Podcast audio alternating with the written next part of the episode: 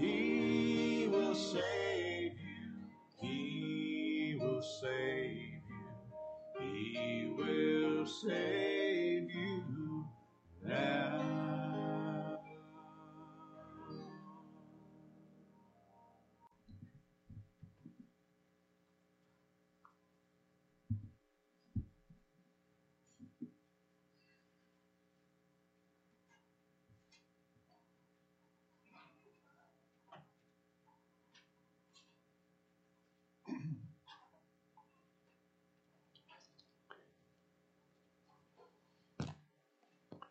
Well, when I get in this refrigerated air, my voice tends to squeak a little bit.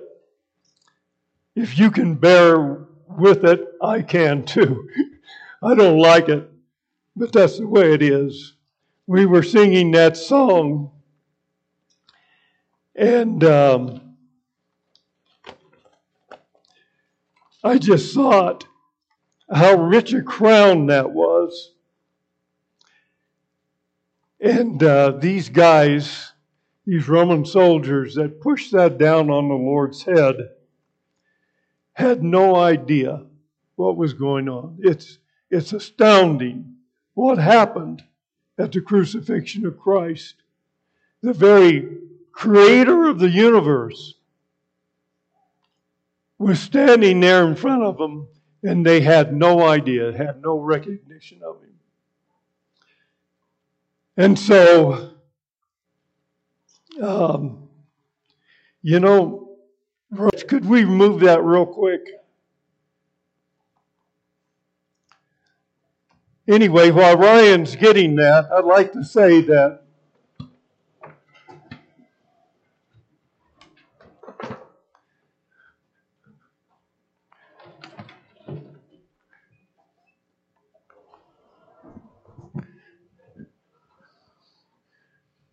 Good, that's fine. Thank you.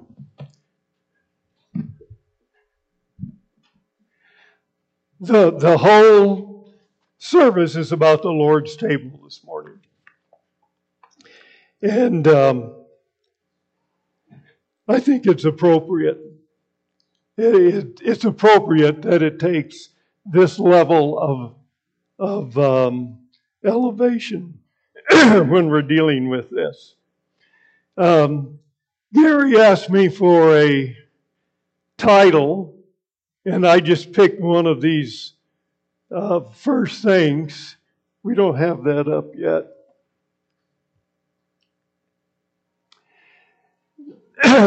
you might say that it's kind of it's not an outline it's the names that we assign to this um, meal, table, supper, however you want to refer to it, we use the word communion many times. We use that usually around here. And that's from a verse in 1 Corinthians. No, uh, yeah, 1 Corinthians chapter 10. You can turn there real quick. We're going to be going through these scriptures quite a bit, so have your Bibles ready there. 1 Corinthians 10 16.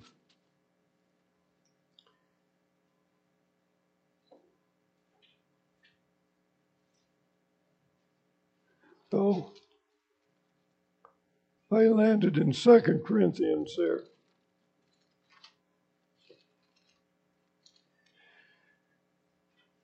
It says, Is not the cup of blessing we bless a sharing in the blood of Christ? Now, in the version I have, which is an NAS, the uh, they use the word sharing.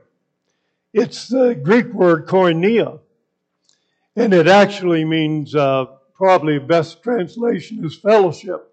But in the King James version, they the King James translators translated it as communion.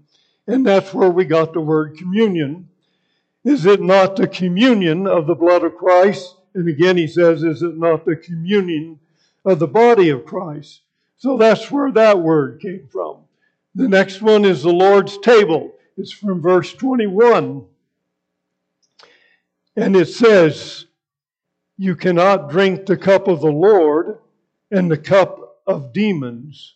You cannot partake of the table of the Lord and the table of demons.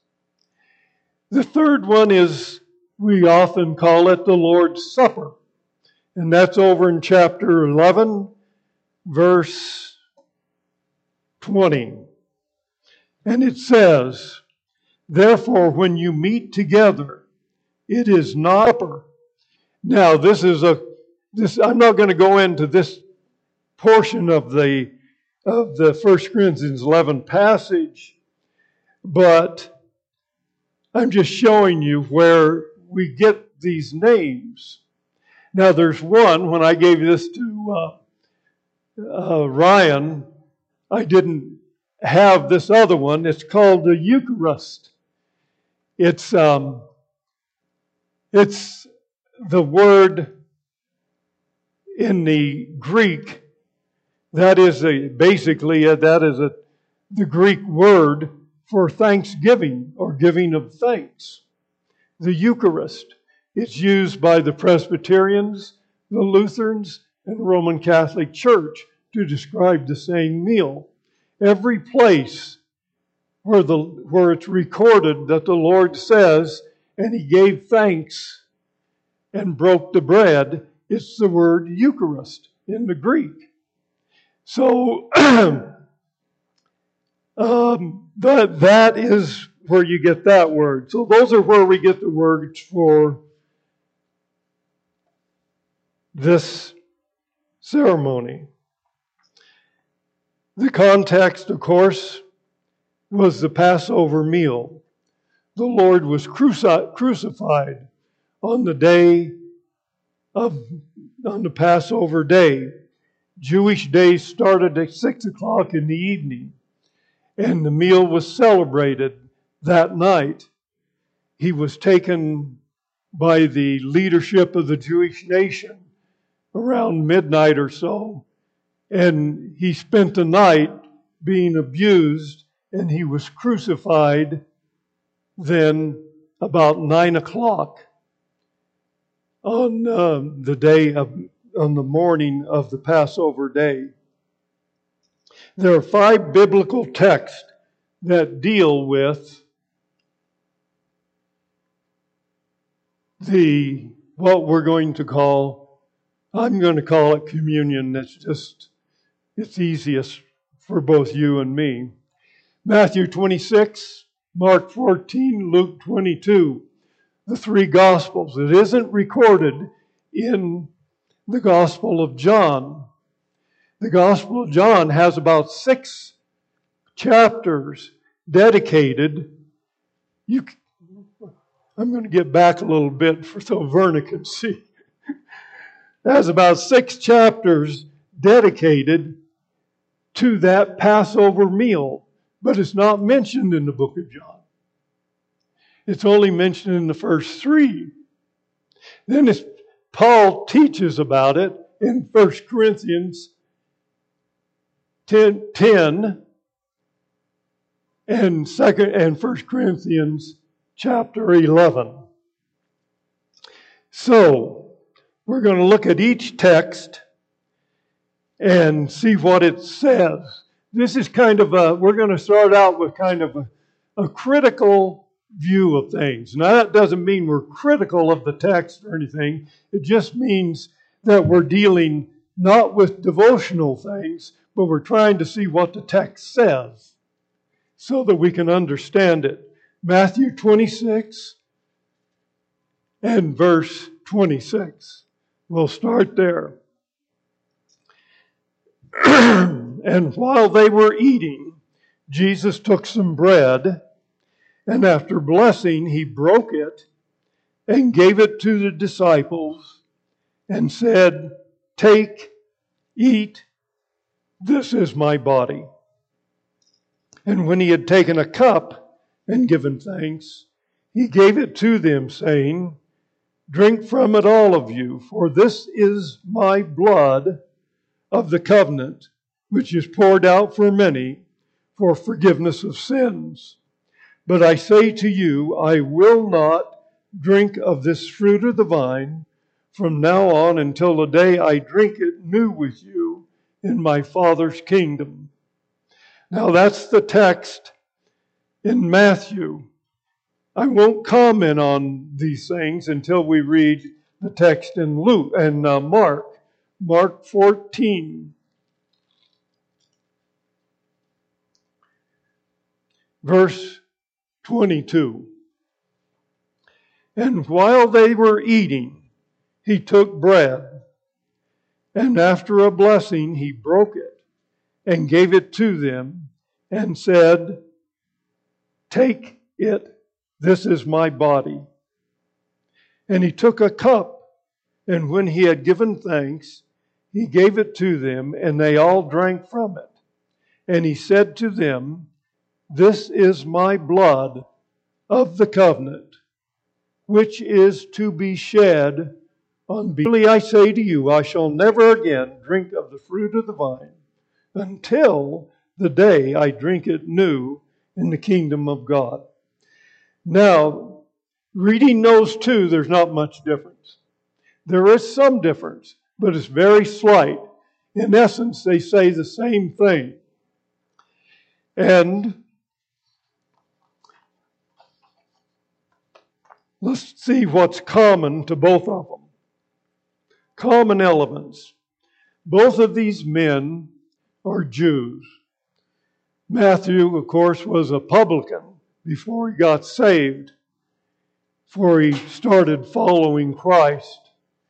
Mark, we don't know too much of where he uh, hit the background on Mark, but it's it is known that he was a Jew and he was with the congregation in Jerusalem.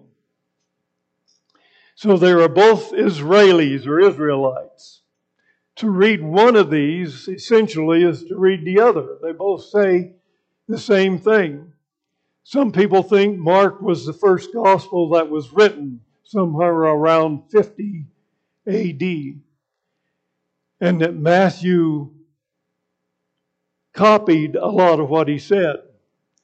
Some people think that Matthew wrote the first gospel. So it's we don't really know. It's just a big guess, but um, they uh, both are Israelis, and they might come at it. You know, their their their audience, their readers, were essentially Jewish Christians in Jerusalem because in the day of Pentecost, essentially it was Jewish people who were there. And there was a large church there in Jerusalem. And Paul, on his journeys, would come back and check in at Jerusalem on several occasions. So, um, both of them also mention a covenant. And it doesn't say what the covenant is. Which covenant is it? You know, there's about four or five. Um, we know that it's the new covenant, but these two these two writers do not identify it as such, and they both conclude with this statement of the Lord: "I'm not going to eat this meal again." Until it takes place in the, in the kingdom. Just to, um, it, as, Matthew says, um, until the day when I drink it new with you in my Father's kingdom. And I, my opinion is that it's talking about the literal kingdom on earth where our Lord rules as king. At that time, he's going to eat this meal with these apostles again, according to these statements. Okay, that is the two, Matthew and Mark. Now let's go to Luke because we're going to see a difference in Luke. Luke chapter 22.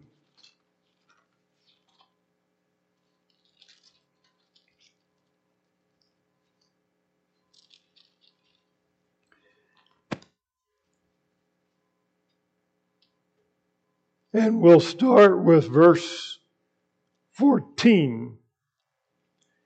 Now, before we get into the text of it, I would like to ask a question. How does Luke know anything about this meal? Matthew was an eyewitness. Mark spent a lot of time with the other apostles in Jerusalem. But what about Luke? You know, the first time we see Luke in the scriptures, Paul was on his second journey. And he started out from Antioch. He came, I'm sure, visited Tarsus. He stopped in in the Galatian churches. And then he went, he didn't go to Ephesus he went up here to Troas. And if you'll turn in your Bibles to Acts chapter 16, we'll see something here. Acts chapter 16, verse 6. and they passed through the Phrygian and Galatian regions, having been forbidden by the Lord, by the Holy Spirit, to, to speak the word. That's what I was saying where he passed through the Galatian areas. And uh, we'll go on down, verse 9, or verse 8. And passing by Mysia, he came down to Troas. When it says he came down, we look at it as going up because we think of up as north. But down is coming out of the mountains, you see down to the coastline there at Troas. And a vision appeared to Paul, verse 9. A certain man of Macedonia was standing appealing to him and saying, Come over to Macedonia and help us. And when he had seen the vision, immediately we sought to go to Macedonia. What? We sought to go to Macedonia. You see, the pronoun changes. Now Luke is with them. We sought to go into Macedonia, concluding that God had called us to preach the gospel to them. Luke joined with Paul in Troas, and he traveled with Paul up to Philippi. And once he gets to Philippi, Paul goes on ahead. You can see this in um, yep. okay therefore putting out to sea this is verse 11 from troas we ran a straight course and they went into the mainland of macedonia there and you know there was a problem at i didn't mark this in my bible Anyway, go to 17 chapter 1. And when they, tra- when they had traveled through Antioch and Amphipolis and Apollonia, they came to Thessalonica. So here's Philippi. Luke was with them in Philippi, but he wasn't with them when they went to Thessalonica. So Luke was with him from this short time in there when you get into the third journey, Paul's third journey, Paul stops at Ephesus. You know, he was there, what, two years, I think, or three years. Then he goes up to Troas and to Philippi, and there he joins with Luke again. The point of this is that Luke got his information, I think, from Paul because Luke says some of the same things that Paul says. So So Luke is a traveling companion of Paul's. At the end of the third journey, Paul was in Corinth and he was going to take a ship over here, and there was a conspiracy to kill him in Cenchrea, which is just on this side of Corinth, on the Aegean Sea. So Paul, he t- returned up through Greece and Macedonia to Philippi. And as Paul leaves Philippi, Luke is describing it and says, We left. And, and Luke stayed with Paul all the way down till they got to Jerusalem when, when there was a conspiracy to kill Paul again. He was um, taken to Caesarea.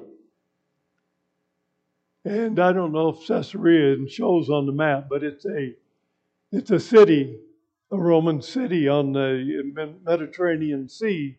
And Paul was in Caesarea for two years. And Luke was with him when he left Caesarea. So we assume Luke was with him for about two years.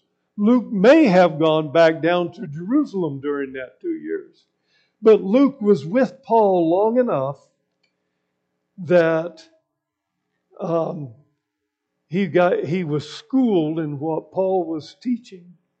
Now, if you look at Luke 22, Luke chapter 22, we're going to see how he describes it.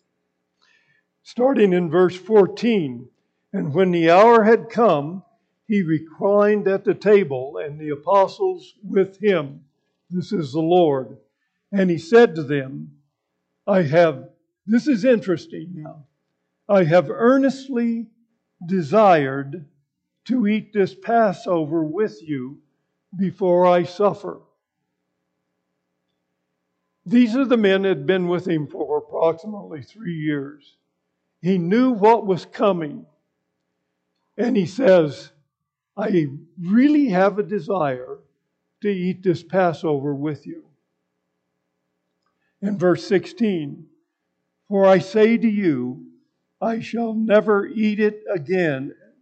I shall never again eat it until it is fulfilled in the kingdom of God. Very similar to what the other two gospel writers said.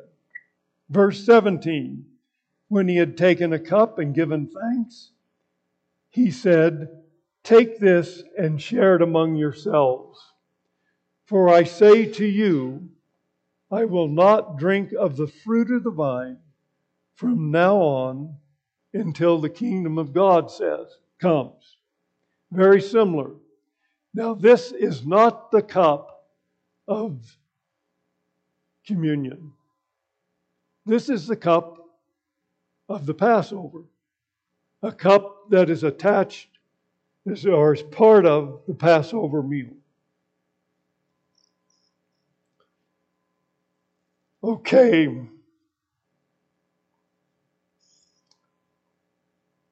Verse 18 For I say to you, excuse me, verse 19. And when he had taken some bread and giving thanks, he broke it and gave it to them, saying, This is my body, which is given for you. Do this in remembrance of me. The, the Matthew and Mark did not include that statement. Do this in remembrance of me. When we get into Paul's writings, we see that, that Paul uses this phrase for both the, the bread and the cup. Mark here only uses it for the bread. Verse 20 And in the same way, he took the cup after they had eaten. I think when he says in the same way, it means that he gave thanks for it, and that he distributed it to them. And uh, apparently, the distribution was a single cup that they all drank from. And he says, verse, nine, uh, verse 20 again, this cup which is poured out for you is the new covenant in my blood. Now,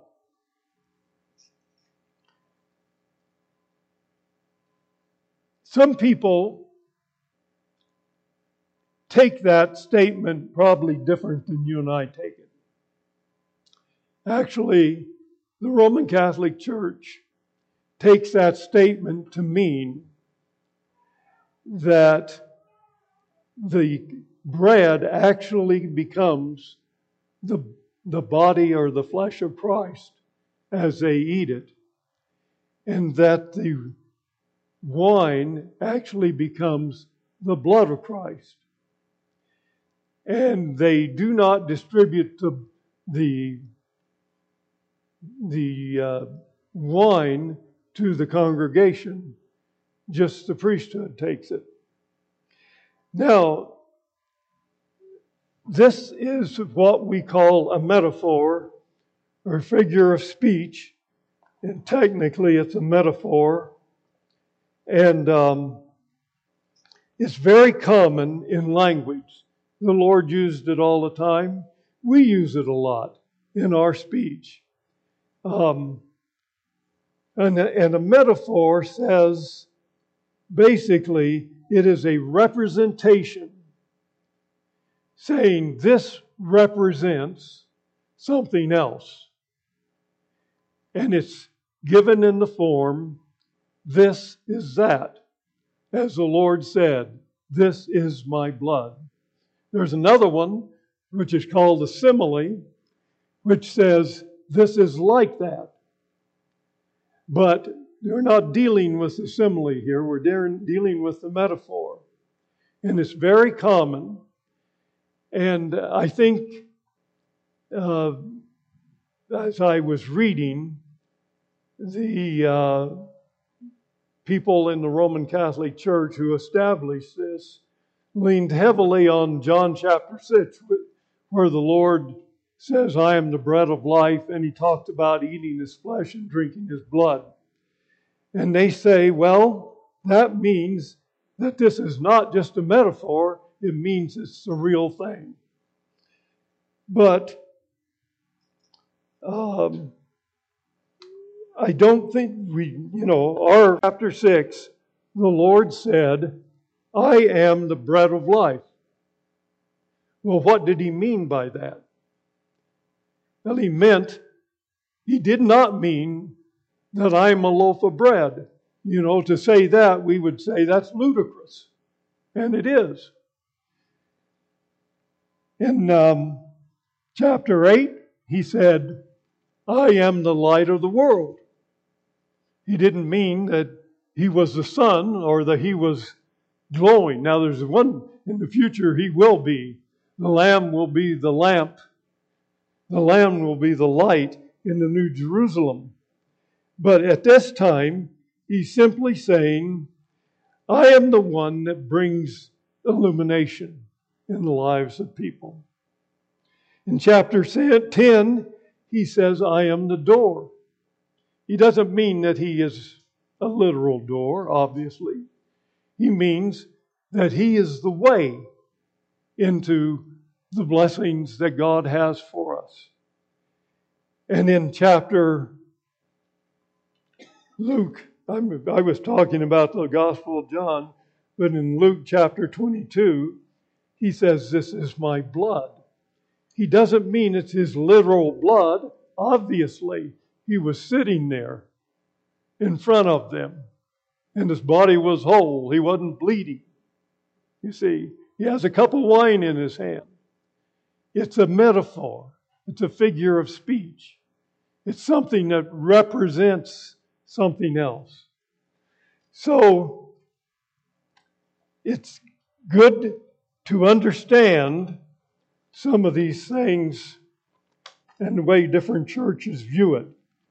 I don't know of any other church organization or group that believes that the, that the blood actually becomes, that the wine actually becomes the blood of Christ. Okay, you can see how Luke varies just a little bit. Now, for the fourth passage, 1 Corinthians 10. Yeah, there we go. Verses 14, if you'll turn there. This is quite interesting. 1 Corinthians 10. I've read this for years and kept puzzling what it meant and why it was there. And then, here not too long ago, all of a sudden the light came on. 1 Corinthians 10, the whole chapter is about idolatry. In the first verses through about verse um, 12, well, verse 13, he goes through Israel's experience in the desert journeys as they're on their way from Egypt to the promised land and he brings up four different instances where Israel sinned before God. Three of them were directly related to idolatry. They were involved in idolatry, in worshiping some sort of figure. One of them was when Moses was on the, on the mountain and he was up there for what, 30 days or something like that? And people got restless and they wanted something to worship, and they got Aaron, if you can believe it, who was the high priest, they got him to cast a, a calf out of, I think, gold. And and they worshipped it. And when Moses came down from the mount, there, there they were worshiping this calf as their God. But Paul goes through these instances and he ends with verse 13, which is a familiar verse for many of us, I'm sure. No temptation has overtaken you, but such as is common to man. But God is faithful, He won't let it overcome you, and so on. Then in verse 14, look, therefore, my beloved, Flee from idolatry. You see, the section is about idolatry. We're going to jump down to verse 23. All things are profitable, all things do not edify. He's talking about, this section talks about meat offered to idols. Should Christians eat meat offered to idols? He says, the meat offered to idols, the idol is nothing. And the meat offered to idol, there's nothing that says we shouldn't eat it except if you know it's been offered to an idol, don't eat it for your own conscience sake. Now, I say that to show you that the whole chapter of 1 Corinthians 10 is involved with idolatry. But right in the middle of it, he brings up communion. Why? Well, let's look at it. Verse 15 I speak to wise men, you judge what I say. Is not the cup of blessing which we bless a sharing in the blood of Christ? Is not the bread which we break a sharing in the body of Christ? He brings this up as an example in a sense, it may be a metaphor, but he, bring, he brings it up because it's something that they know about. He has taught them, and they know that when they take communion, they're sharing in the blood of Christ. And they're sharing in the body of Christ. So, what he's doing here he's going from the known communion, which they are familiar with, to teach them something about idolatry. And let's see what it is. go down to make to verse 19. What do I mean then?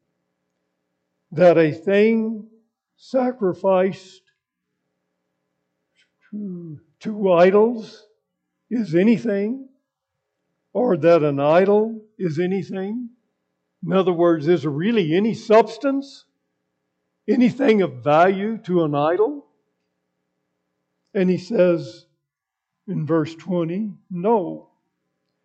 But I say that the things which Gentiles sacrifice, a Gentile, uh, the, uh, the assumption is he's sacrificing to an idol, they sacrifice to demons. When you sac- when you worship an idol, Paul says, you worship a demon.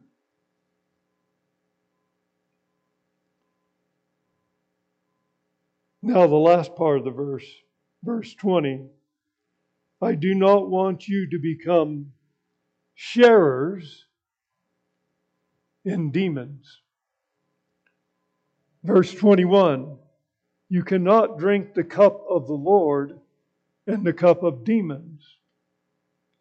You cannot partake of the Lord's table and the table of demons. They oil and water, they don't mesh.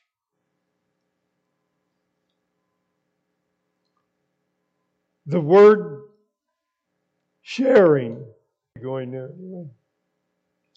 The word sharing here is the word koinonia.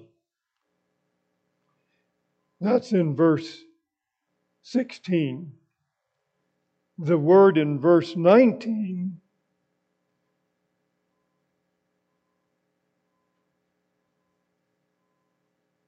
oh, 19 let me find my, my place here oh verse 20 I do not want you to become sharers with demons. This is the word koinonios. It's a different word, but it has the same uh, meaning. Koinonios means an associate, a companion, a partaker, a partner. Basically, he's saying if you sacrifice to a demon, you're becoming a partner with that demon. You're becoming a participant with him. Up above, the word koinonian, koinonia, means to communicate, fellowship, participate. What you can see is the two words are very, very close in their meaning. Essentially, they mean the same thing. But if you if you kind of reverse the logic and look what he says about the idolatrous worship, you get a clue of what is kind of going on when we take communion. When we when we participate in the communion meal, we become a partner and a participant with the Lord. There's something that happens. Have you ever had a conversation with somebody and they're really not interested in talking to you and you can see it? You've had that, haven't you? And what kind of um, what kind of a conversation is it? Good conversation for you? No.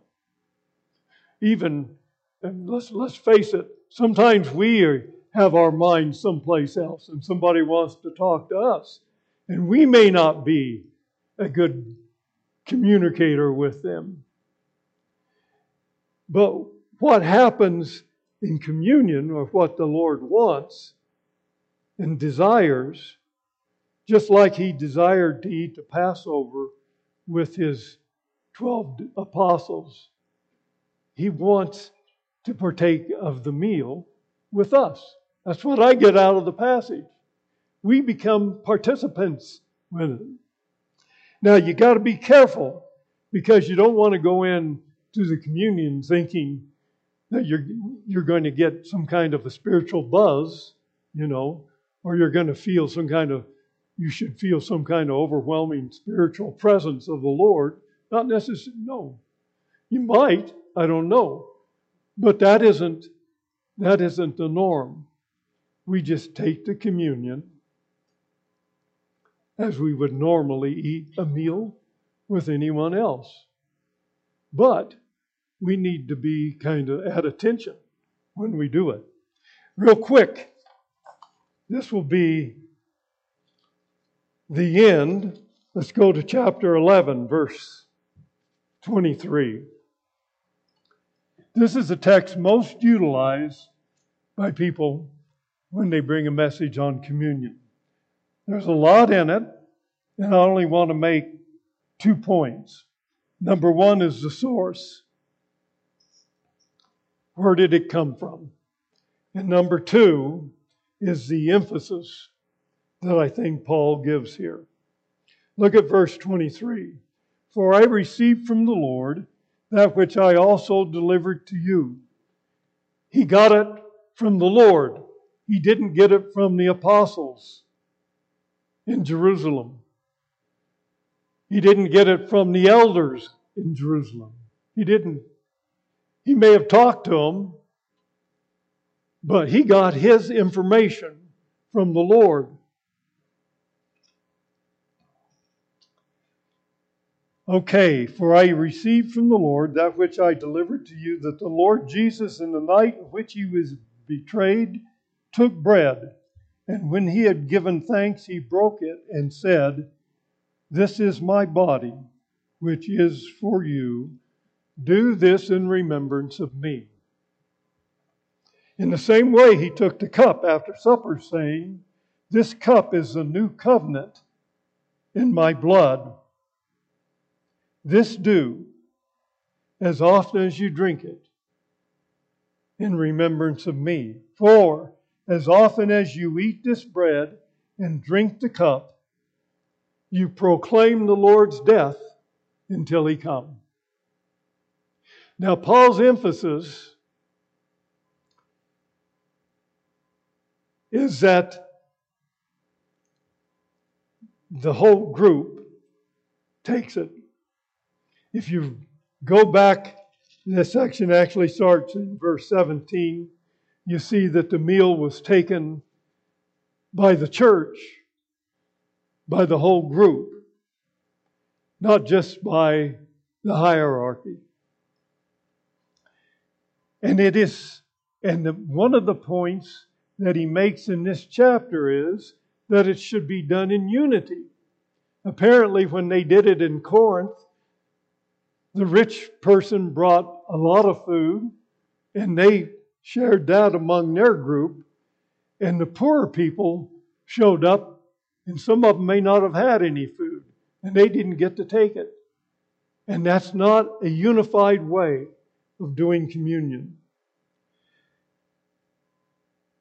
It's supposed to be done by the church family, and it's supposed to be observed in unity.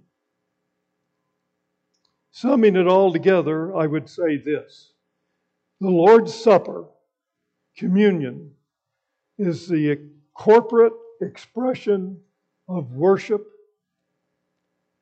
That is, our reflection and acknowledgement of the sacrificial death of the Lord Jesus Christ. It's a community meal in, with the people of God. Now, I would finish with one verse in John 4.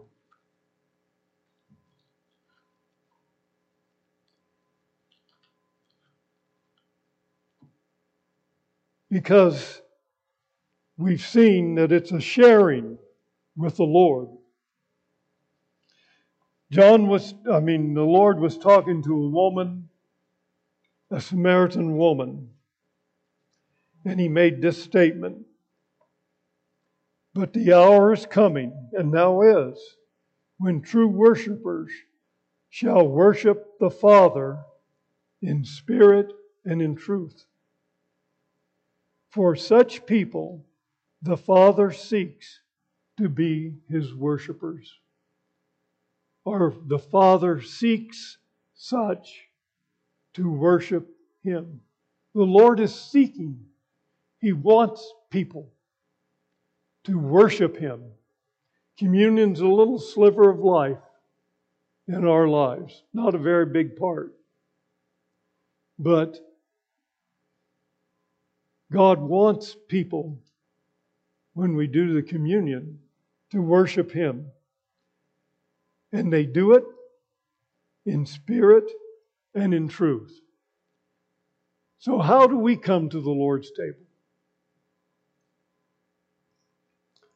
I think we bring ourselves before the Lord, having asked forgiveness for known sin,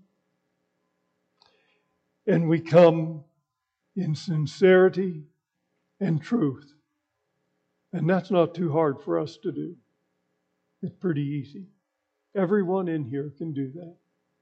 If you've never done it before, if you've never come, if you've never wanted to be a worshiper of God, if you never wanted to be somebody that the Lord is seeking to worship Him, you can do that real easily this morning.